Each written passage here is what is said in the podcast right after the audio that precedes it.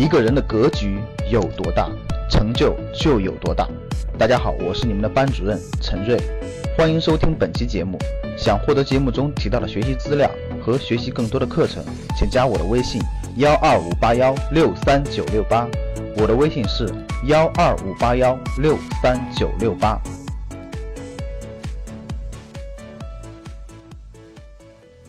上合组织也好，中国的战略、中国的战略“一带一路”也好，中国的影响力也好，人民币国际化的需求也好，我问大家，我问你们一点：上合组织那么多国家跑到中国来了，对吧？是不是越来越信任你，越来越相信你？“一带一路”这么多国家越来越相信你，现在人民币国际化是不是正在推进当中？各位，很多国家的结算是不是用人民币结算？回答我是还是不是？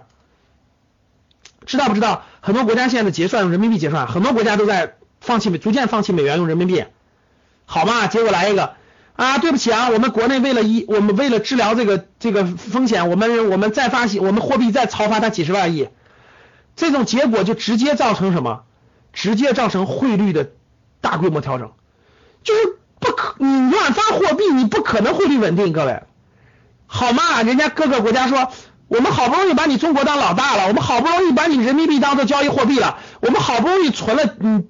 几千亿人民币，几千亿的这个人民币，结果你咔嚓，你随随便便就给我贬百分之十，贬百分之二十，那我们还是你说我问你这些这些兄弟们还相相信不相信你？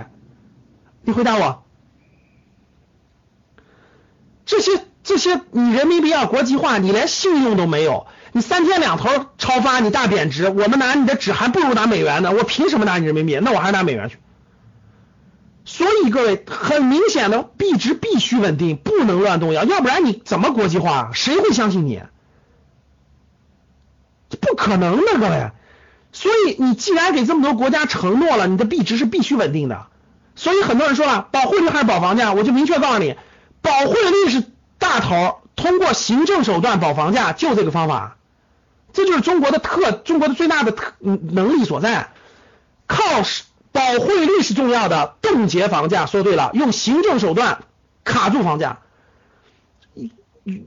正常情况应该保汇率房价是要跌的，但是怎么才能让房价也不跌，汇率也保证呢？这就是中国特别牛的地方，别的国家根本没有这种方法，就是汇率稳定，然后呢用行政手段把房价给它控制住，这就是超水平发挥。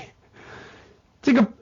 到任何国家的教科书里，你永远不理解，这你永远理解不了这种手段，只有中国能用，也只有中国有这种本本事用，别的地方都没有。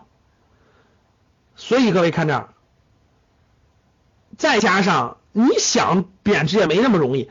这美国现在对中国的战略已经变成，已经不是这种贸易伙伴关系了。我相信大家也应该明白了，已经到了战略遏制阶段了。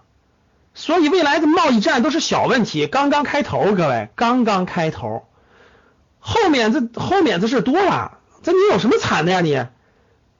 李金金同志，你完全说错了啊，你应该美才对啊。这美国对中国的战略遏制已经全面开始了，所以绝对不是过去的合作关系或者是互捧的关系了，所以你也不可能不允许你乱超发了，你怎么敢超发呢？对呀，美元加息你超发，那毫无疑问。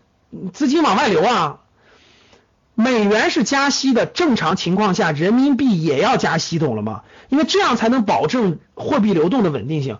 结果现在你你不加息，你还贬值，那我告诉你，那三万亿外汇储备，那很容易，那很容易几千亿就流出去了。因为啥呀？他那升值，你这儿贬值，那随流出去，那很容易就赚百分之十、百分之几，那资金就当然往外流了。所以正常情况下。